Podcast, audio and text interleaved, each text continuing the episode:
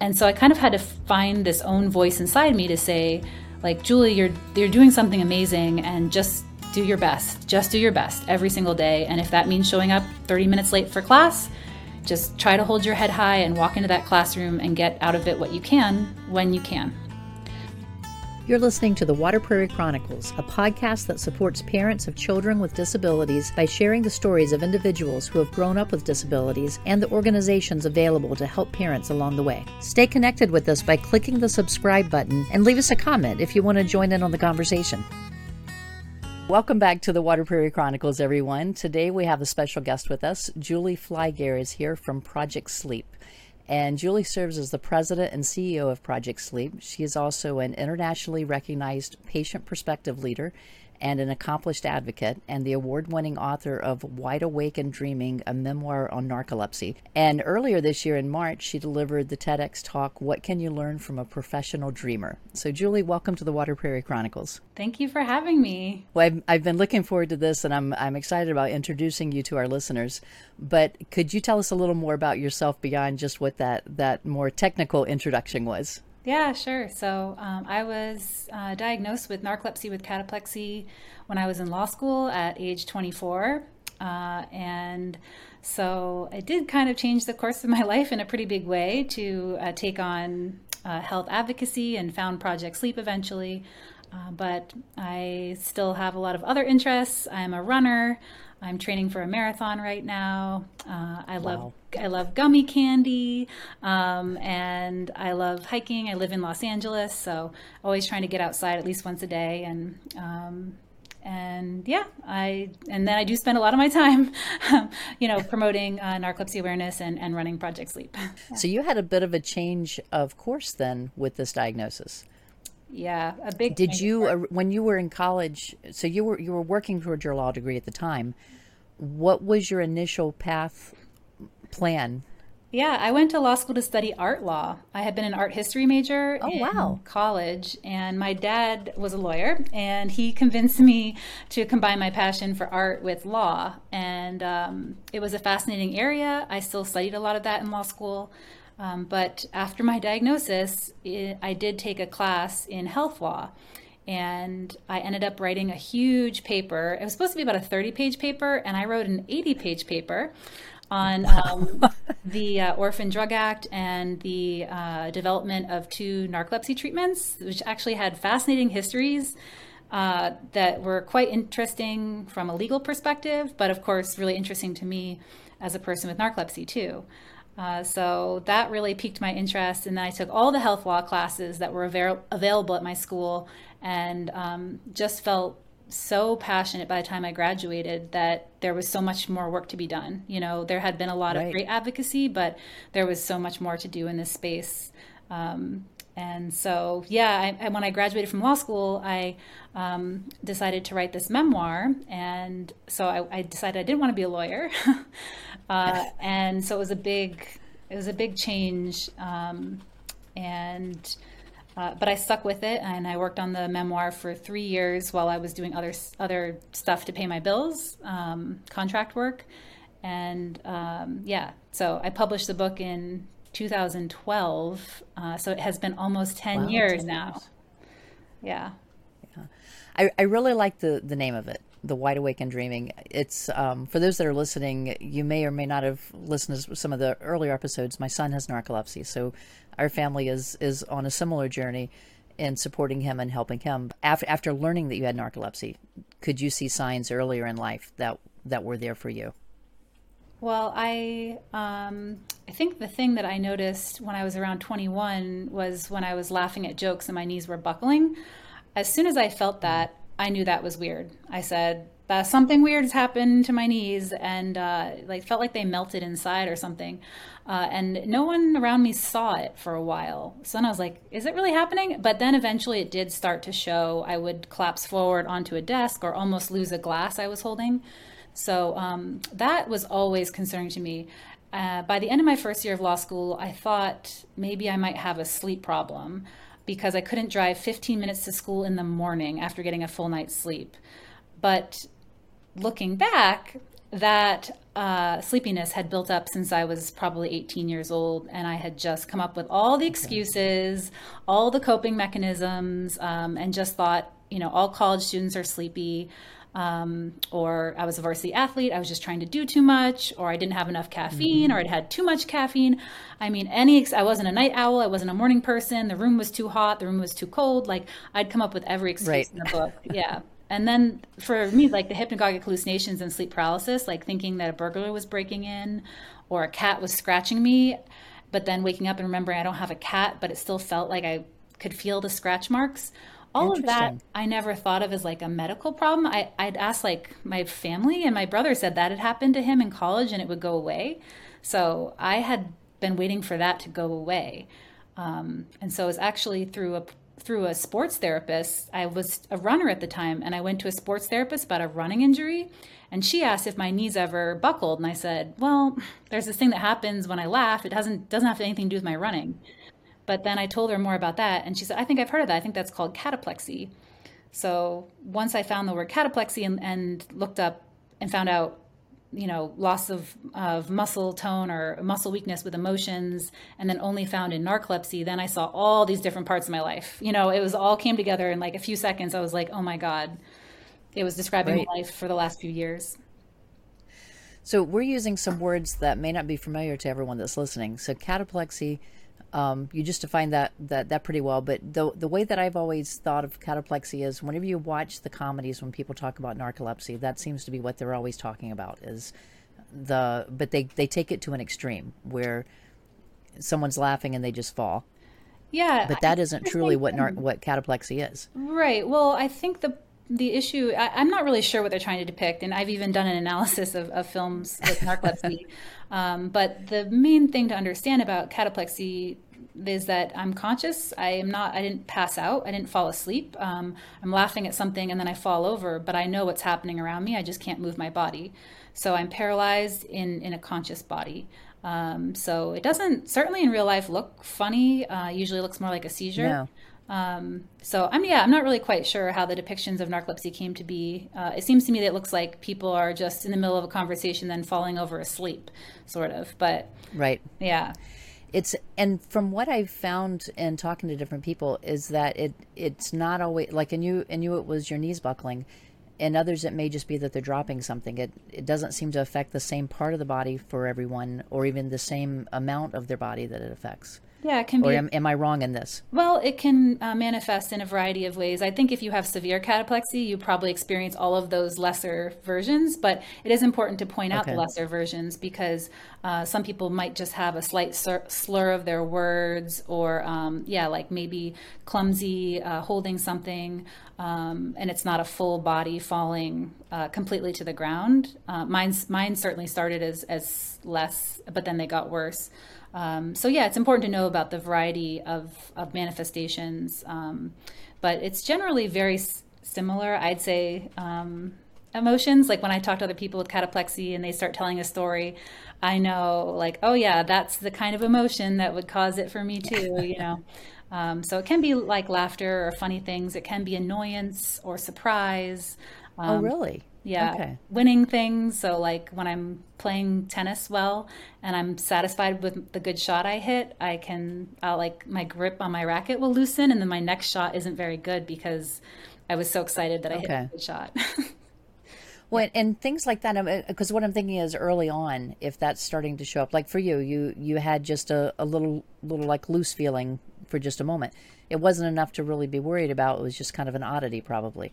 That you're noticing, but then as it builds. It was certainly so odd that I was like bringing it up. So I did bring it up to a doctor even before I started, like within a few months, I did bring it up, but just because it was so strange and so different, you know, it would be like almost fainting, you know, like you just know like, ooh, something switched in my body. This isn't normal. But it took a few times for me to recognize it was always with emotions. You know, it was always when I was laughing. So I started to say to my friends, like, don't make me laugh, my knees, my knees. Right. Yeah. Right. And laughter does, it takes a lot out of you to begin with. So I would understand why that would maybe be a trigger for, because it is such a strong emotion. It's one that we enjoy, but it does, you know, in someone without cataplexy, they're going to notice sometimes that they can't stand up straight. They're, you know, it just takes more energy, I think. Yeah. And for, because I don't know what the percentages are. I believe Christopher may have said that there's 70% with narcolepsy typically have cataplexy. Is that the right number, or is there another percentage? That sounds about right. Okay. And I've seen diagnosis phrasing, and I believe you had written this in one of the emails to me, with the coding on it. Now, when Christopher was diagnosed, he was just told that he has narcolepsy and that he doesn't have cataplexy. So how are those coded? When you see the initials and the numbers, what do those mean? I know I've seen a 1 and a 2. Mm-hmm. Yeah, so now they call it narcolepsy type 1 and narcolepsy type 2. So narcolepsy type 1 is with the cataplexy, and then narcolepsy type 2 is without cataplexy. Okay, so if I say NT1 or NT2, that's what it's referring to. Yes. Okay, so fairly straightforward. I just didn't know for sure. Yeah, no, when I was diagnosed too, it was narcolepsy with cataplexy was all they said, but now we have those types. Yeah. And do you know, typically, is there a certain amount of time from onset that you would know for sure whether you're going to develop cataplexy or not? Can that be developing later? They say it's usually within a few years. That if it doesn't develop within a few years, it's unlikely. The one other thing to check would be to see if your son has the genetic marker for narcolepsy. And it's a genetic marker that happens in about a quarter of all people generally. However, it is like 99% of type 1 narcolepsy. They have that genetic marker. I have that genetic marker. It's called, I forget exactly, but this DBQ0602 or something like that. And so that is a good indicator, you know, so that you could think, well, if he doesn't have that marker, then it would almost be very unlikely that he would end up developing cataplexy. If he had that marker, then it would be a little bit more interesting to think, well, could that be a possibility? Right. All right. So I haven't heard anything about genetic testing on this. So, but we've talked to others in other situations. We've talked about different genetic testing, and sometimes there's some information, but they're still learning more. Are we in that stage with narcolepsy? Yeah. So so far what they know is that there's certainly a genetic connection. And so with, you know, that is that simple blood test actually that looking for that genetic marker I just described. But it's not like you know, you have that and then that you have narcolepsy, because a quarter of the population has that. And then what ends up being, you know, a genetic factor plus environmental factors. And this is again for type 1 narcolepsy. And they believe those are flus, upper airway infections that end up kind of spurring the development by your brain misperceiving these hypocretin cells or orexin cells that are in your brain for the flu, and end up attacking your own brain cells. And that is, so yeah, it's partly genetic, partly environmental for the development of type 1 narcolepsy. Okay. And there is a lot less known about type 2 narcolepsy, and that's, I think, really important that researchers increasingly focus on type 2 narcolepsy and idiopathic hypersomnia, and better understanding those two conditions, and what's actually causing that, and you know, what's the root cause, because it's not actually a loss of hypocretin or orexin for most people with narcolepsy type 2. But then what it is causing it, and we don't know. Right. So we're kind of jumping around a little bit here, but I find this very interesting, because it's information I haven't gotten before, and so we're always trying to find out more. So let's go back to where I was on our questions. So you talked about when you were first diagnosed and some of those early signs. How were you diagnosed? Was there a specific doctor that you went to? Was there a type of testing that you went through? Yeah, well, I lucked out that I found that sports therapist, because most people go about 8 to 15 years on average between their symptom onset and a formal diagnosis. Mine was about 6 years if you look back at my original symptoms starting. However, probably it was only a matter of a few months once I figured out I have these problems, these things are happening to me, and I started seeking out answers. I did get to that pretty quickly because of that sports therapist. So random, but I did, after I figured out that it could be narcolepsy with cataplexy, I lucked out as well that I had a friend in law school whose dad knew this great narcolepsy specialist right down the street from me in Boston at Beth Israel. So I was able to get in with that specialist and talk to him, and he was pretty sure I had narcolepsy with cataplexy, but I had to go for the overnight sleep study, and so I waited for that test, and I did the 24-hour sleep study where they hook your brain up to all these electrode things and watch you sleep, and then during the next day have you take these naps and see how quickly you go to sleep and how quickly you go into REM, dream sleep in particular. And then just a few weeks later, I was diagnosed officially because I'd gone into REM dream sleep so quickly in all 5 of my naps that my neurologist was so impressed by my brain. So neurologist, is that who you said that you were working with?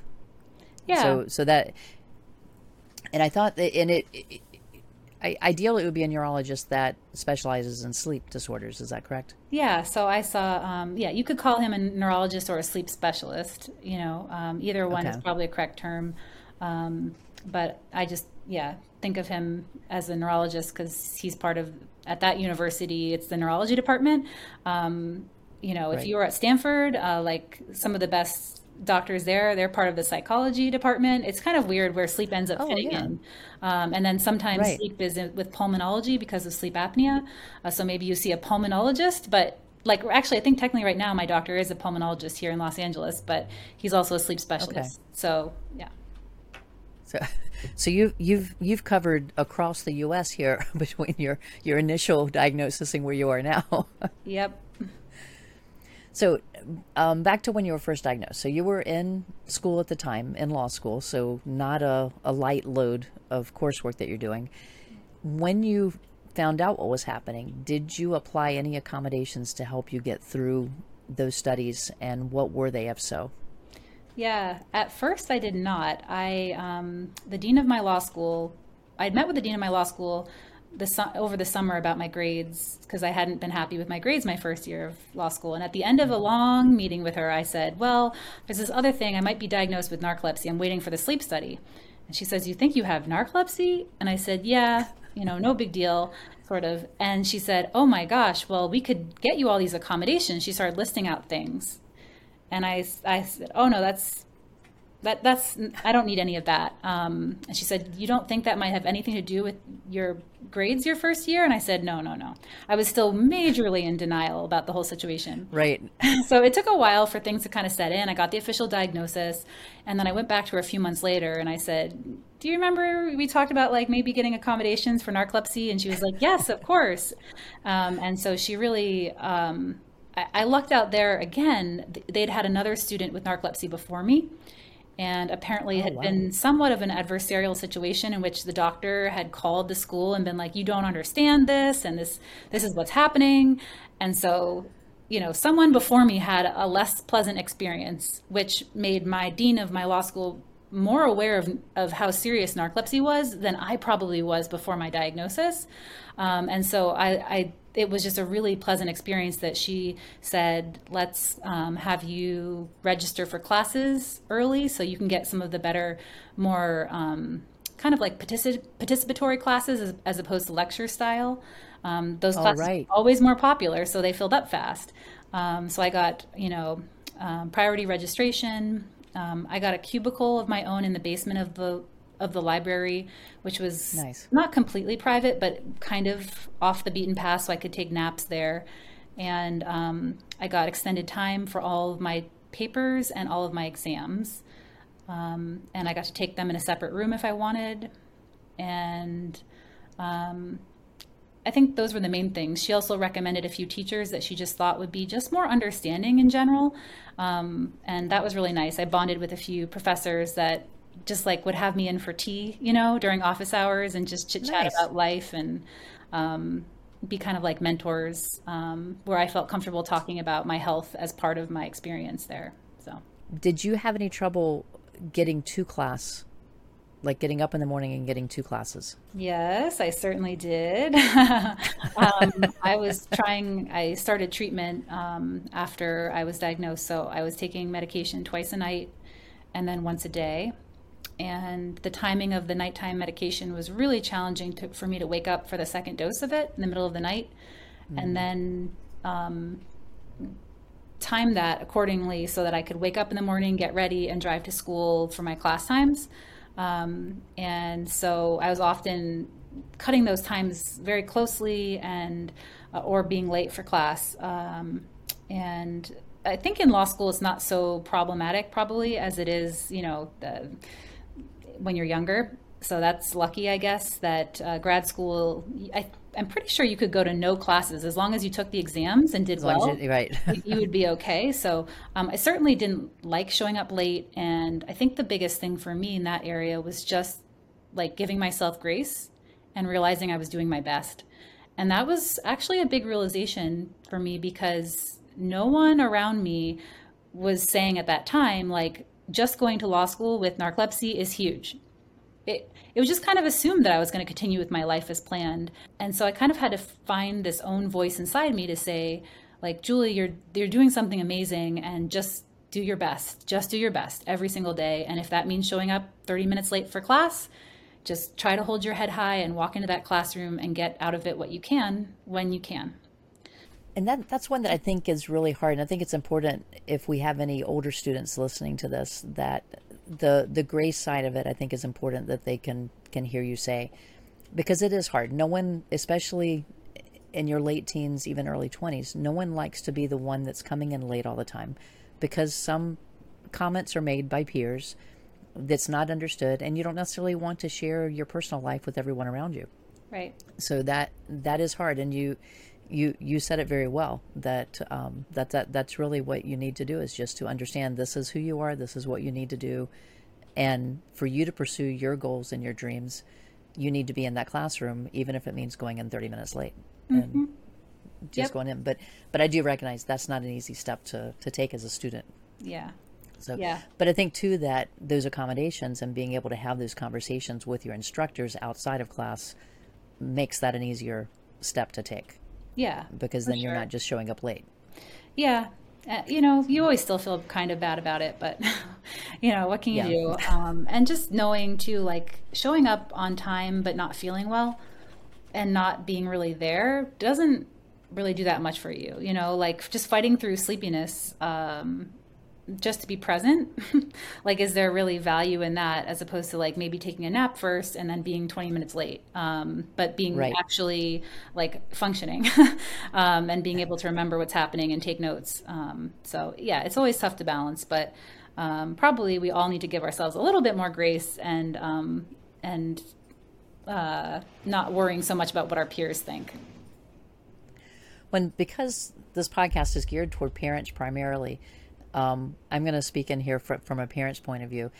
I'm the one who is pushing my son sometimes to do things that, as you're saying, taking that extra nap a little bit longer and being able to show up fresh and ready to go is better than going in and just being asleep the whole time. But from my side of it, I don't always remember that. And he has to remind me from time to time that, no, if I go right now, this is a mistake. I have to finish this first. And so parents that are listening, if you're working with a child who's been diagnosed now and you're trying to work through it, I understand that side of it, but we need to support each other to make sure that our kids are getting what they need and look at it from maybe a different perspective than what we would have done ourselves, because it is a different journey that they're traveling. Yeah. And so I appreciate the reminder there, because I'm just thinking of all the different times he and I've had that conversation that I'm telling him what he should do, and he's telling me, no, I can't do that right now. Right. It's hard to communicate because no one actually wants to be not feeling well, right? So your initial inclination is like, yeah, I got to get up, I got to go. And I think for narcolepsy specifically, it's a gray. It's never like so black and white to me, like, even at work, to think about taking a sick day, you know, I feel sleepy every day. So to some extent, it's like, well, how sleepy or how bad is today? And it never feels like quite enough. Like if you're like, oh gosh, I'm like, you know, I have the flu, like I can't do anything. Narcolepsy is kind of like, I'm like, you know, 50% or am I 25% or am I 75% today? And so that's another area where just taking some days and just being like, you know, I don't know if I really need the full day off, but just taking it to yourself, it can be hard to figure out. One thing I was going to mention too is the spoon theory. I don't know if you guys have talked about the spoon theory. So it's a concept developed, I believe, by a woman with lupus. And she was talking to a friend and they were at a cafe. And so her friend said, I don't really understand what it's like to have lupus. And so she gathered a bunch of different spoons on the different tables. And she said, okay, like what it is like to have lupus is like everything takes like energy. So she's like, what do you do when you wake up? You take a shower? Okay, that takes a spoon. You drive to work? That takes a spoon. What are you going to do at work? Ooh, spreadsheets? That takes 2 spoons. And so the concept is sort of you get to the end of the day, you have 1 spoon left, and you haven't made dinner.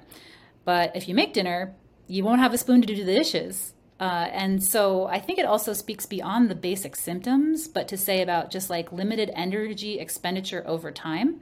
And it can be helpful because sometimes I feel like I don't want to do stuff at night. And it's not because I think I'm going to have cataplexy or I even need to like take a nap. It's just that I just have limited energy. So I would say to some of my friends and family, I don't have enough spoons for that today. And it can be kind of a nice way for some family members to kind of say, hey, are you up for going to this comedy show? Or do you not have enough spoons? And you know, the person can be like, nah, or yeah, you know, I'm feeling good enough. I can do that. So if that's useful for anyone, that can be a helpful communication tip. I like that. I'm thinking even if we're talking about teens, that's a way to maybe grasp that a little bit better too. I like that. So do you have any other tips for students? These are good so far. Yeah. Well, I think some of the best I've heard is from a fellow person with narcolepsy who talks about if you're thinking about getting accommodations, and she says to think about your worst days and what you would need on your worst days. Because maybe you don't need the accommodations, but it's better to have them in place in case you have one of your worst days that coincides with like an exam. And I think that's really helpful advice because, narcolepsy kind of be invisible and it changes day to day. So you kind of think, maybe I don't need all this, these accommodations, but it's Danielle Brooks. She talks about, basically plan for your worst days. And I think that's a really, really helpful tip as well. That's smart because a lot of times you're having those meetings at the very beginning of the school year. So you're coming in fresh after vacation. You aren't studying for exams, as you're saying, or trying to get a paper in while you're doing midterms. And so if you can think of how you felt back in December and May when you were wrapping things up, maybe it's better to do the meetings then for the next semester when you are wiped out and ready to go. Yep. So from school into work and adulthood, have there been challenges for work? You were talking about how some days maybe you should take a personal day just to have that rest. What other challenges have you noticed with work? I have always tried to get jobs where the deadlines were long-term and that they weren't so immediate. I think everyone's energy is different. I know some people find that to have a really high energy job, like being a teacher or something that you're engaging with people constantly, that's actually better and that keeps them awake. I think I'm just kind of an introvert. So that kind of socialization, I get really, really tired from it over time. So I like more like writing jobs and jobs where, you know, if I did need to take a day off or come in an hour late, that it wasn't going to be the end of the world, and that I would still be able to get my work done as long as I could find productivity somewhere within the normal, day, or stay a little bit late if I came in late or I needed a nap in the middle of the day. So I worked about 4 years in different nonprofits before I became full time for Project Sleep in 2018. And so then, of course, I've been very lucky to have a great employer, which is the board of directors of Project Sleep, that's, you know, really understanding about, obviously, you know, working on my own schedule around my symptoms and, you know, trying to utilize my pockets of wakefulness, you know, as best I can. But yeah, work can be tough. Finding a place to nap in a building, that was tough. I had to get formal accommodations at one of my workplaces so they could turn a phone room into a wellness room. And that room became very popular with a lot of people using it for resting. So yeah, there can be a lot of different challenges. Even disclosing, you know, that you have narcolepsy to your employer is a whole nother thing. So we'll be having a broadcast about that in a few weeks for Project Sleep about work and work accommodations. Yeah. Now we talked about medication earlier. In your experience since you were first diagnosed, I'm assuming that you've tried different types of medications at different periods. Have you had any negative reactions to any, or have you moved from one to the other smoothly? So I've stayed on the same nighttime treatment for 15 years, and then for daytime treatment, I have switched between some of the different ones that have been available, and not too much challenge. I feel like they all have side effects, and some of the unpleasant, anxiety and impacting my mood, and so I haven't felt that they're all that different, really. I just try to not take too much of it. And I feel okay. You know, I'm certainly not 100%. I still have symptoms every day. I still take naps every day, but I think it's been such a journey still, which is just like tweaking the medications, figuring out, like, even if my doctor said this is the average dose of this treatment that people take, like, for me, I need half. Maybe some other people need more. Like, so it's a lot of tweaking, figuring out when to eat, and when to take naps. For me, treatment has also meant a lot of social support, and finding other people that have narcolepsy and knowing I'm not alone, and learning tips and tricks from other people with narcolepsy. And also I had a therapist for 2 years when I first was diagnosed, and she really helped me process some of, like, the psychological experience, in the sense of like loss and change, and isolation I felt. So yeah, I think of treatment as medication, certainly essential, but then napping, making some lifestyle adjustments, and social support. Now, we've mentioned Project Sleep a few times, but can you tell us more what Project Sleep is? Yeah, so Project Sleep is a nonprofit raising awareness about sleep health and sleep disorders. We do a lot of advocacy work and empowerment efforts to help people, especially once they want to start sharing their story publicly. How do they do that? Everyone has an amazing story, like such incredible stories. But kind of giving people a framework for building a presentation, and how do they present in 20 or 30 minutes, a bit about the narcolepsy facts, but also about their personal journey with the condition. So that's one of our programs, is the Rising Voices program. And then we have a scholarship for students with narcolepsy as they're starting their first year of college. So we just gave out 30 scholarships to 30 different students across the country that are starting their first year of college with either narcolepsy or IH. And we have what is IH? Oh, idiopathic hypersomnia. Okay. So that's the excessive sleepiness? Idiopathic hypersomnia means, it's excessive sleepiness without knowing the cause. Yeah. Okay. So you launched a new podcast. How long has it been now? It's been a couple months? Yeah, maybe a few weeks. It hasn't been very long. Yeah. I think when I first talked to you, you had just released, I think, the first episode. So it's been just a short time here, but you've had quite a few episodes out already, it seems like. Yeah. So we started something called the Narcolepsy Nerd Alert broadcast series back in 2020. 21, I think. And so we had these videos, and then we would create toolkits, which are nice PDFs about like summaries of the broadcasts.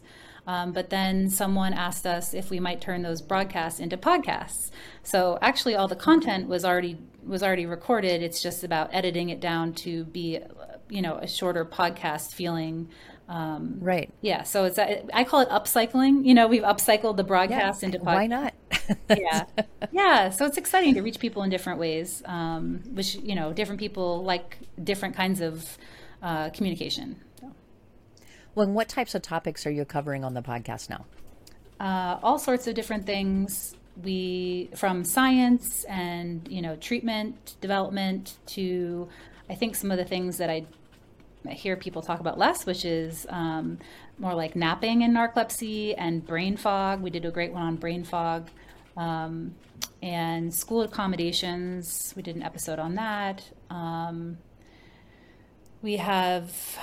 trying to think what else, all sorts of different topics. We did one on writing, writing in narcolepsy, and then we will have one about creativity and art and narcolepsy this fall, and hypnagogic hallucinations and sleep paralysis. We'll have one on that. So just trying to cover a bunch of different things and see, you know, people will hopefully tune in for what piques their interests.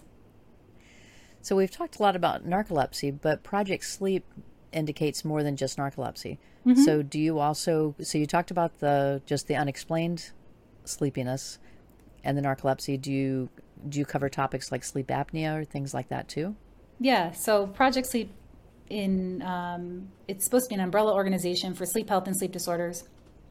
We have piloted some programs in narcolepsy more specifically. And so like our Rising Voices, where we train people on how to share their story. We started that with narcolepsy, but now we have expanded that to, we'll train people with any sleep disorder, and how to share their story. So we have advocates with sleep apnea, narcolepsy, and idiopathic hypersomnia. And we are very open to training people with any other sleep disorder. We're really looking for those advocates so we can continue to expand the program. We also did just train our first mother of a person with narcolepsy this year. So also making that an option as well. And our advocacy work in Washington, D.C.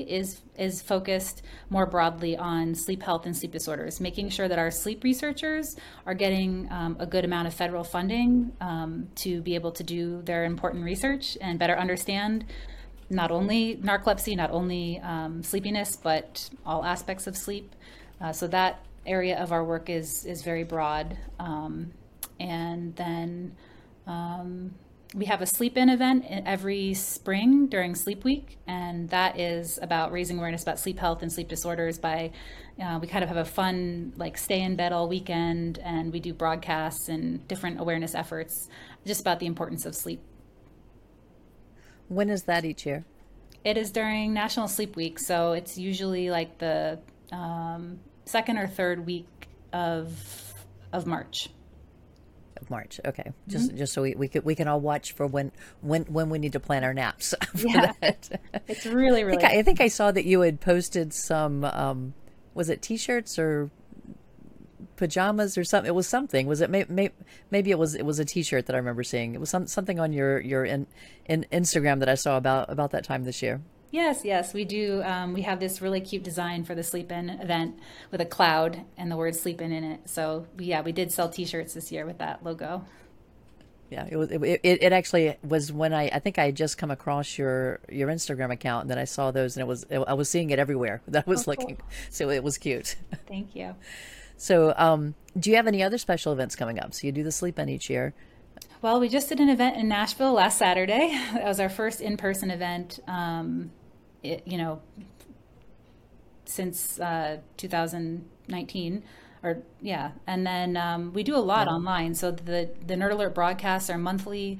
We have story sharing sessions where our Rising Voices speakers share their story via Facebook Live. So we have an events calendar on our website, and we keep that pretty well updated with all the different online events. And we will have a lot in September for World Narcolepsy Day. Leading up to World Narcolepsy Day, we'll be having an increased number of opportunities online for people to tune in and hopefully, hear different content that is of interest to them. And then in October, we have something called the Sleep Advocacy Forum, which is when we go to DC to meet with different leaders of different sleep nonprofits and professional societies for one day. And then we go to Capitol Hill to advocate for the sleep community. Nice, nice. So I want to link your website in the show notes and on our website. And that's project-sleep.com. Is that correct? Yes. And then is the podcast linked right off the homepage, or how can they find the podcast? Yeah, I think it's under About Us, our podcast. Yeah. If they go to Apple or Amazon Music or any of those places, how is it listed? Is it Project Sleep Podcast, or what is the name of the podcast? Yeah, the Project Sleep Podcast. Okay. So we'll link all of that in the show notes if you're listening, so you can look in the show notes for the podcast. If you're on YouTube, you can see it in the description below. So check those out and follow those links. And let me think through if there's any other major questions. I have tons of personal questions, but are there any others that I should follow on this one? Well, I think you asked me a little bit about treatment and treatment development, and I just want to mention there are definitely it's a really exciting time for narcolepsy and treatment development. And there are some clinical trials going on now, and there are going to continue to be new clinical trial opportunities. So we do have a portion of our website about getting involved in research, and we link to some of the main trials there, but it's also always great to go on. You can go right to clinicaltrials.gov and put in the word narcolepsy or idiopathic hypersomnia or whatever your condition name is, and then you can see all the different clinical trials happening, and you can check by your area, and it's really important that people participate, because otherwise we just can't move these treatments forward. They have to be studied. And for any rare disease, that filling those trials is a huge thing to overcome, and getting people that both qualify for the trials, but then, can make it through, because it's not easy always either to be on a trial where you don't know whether you're going to get a treatment or a placebo, and then how do you manage all your symptoms? So we're always trying to raise awareness about those opportunities, and hopefully in the next 3 to 5 years, we'll see some more treatments being approved and on market that will help more people, because we just need more options. There are great treatments now, but we just need more options. Will definitely help more people. But as you say, it is a rare disease, so trying to get enough people in one area to be able to run them through a trial is hard to do. So that's it's nice to know that you have that listed on the website too, so that we can direct people that way. Yeah. Thank you. I think we're ready to go to the speed round.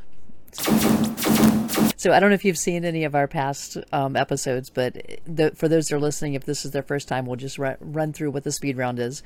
Every guest that comes on, we send them through a series of 10 short questions, and they have nothing to do with the interview at all, but it's just a way to kind of connect everyone together. And the first 3 questions are open-ended. I'll ask her a question. She'll just tell me the first thing that she thinks of. And then the last questions are either or questions. So I'll give you a choice of 2 words or phrases, and you just choose one or the other. If you can't choose, you can say both or neither. There's not a right or wrong on any of this. So the first question, what's your favorite color? Gold. Gold. That's my first one. What was the last book that you read? Wild Nights. Wild Nights. Mm-hmm. Is that fiction? Is it? No, it's nonfiction. It's a beautiful book by a Emory professor of English about different parts of our history and our connection to sleep.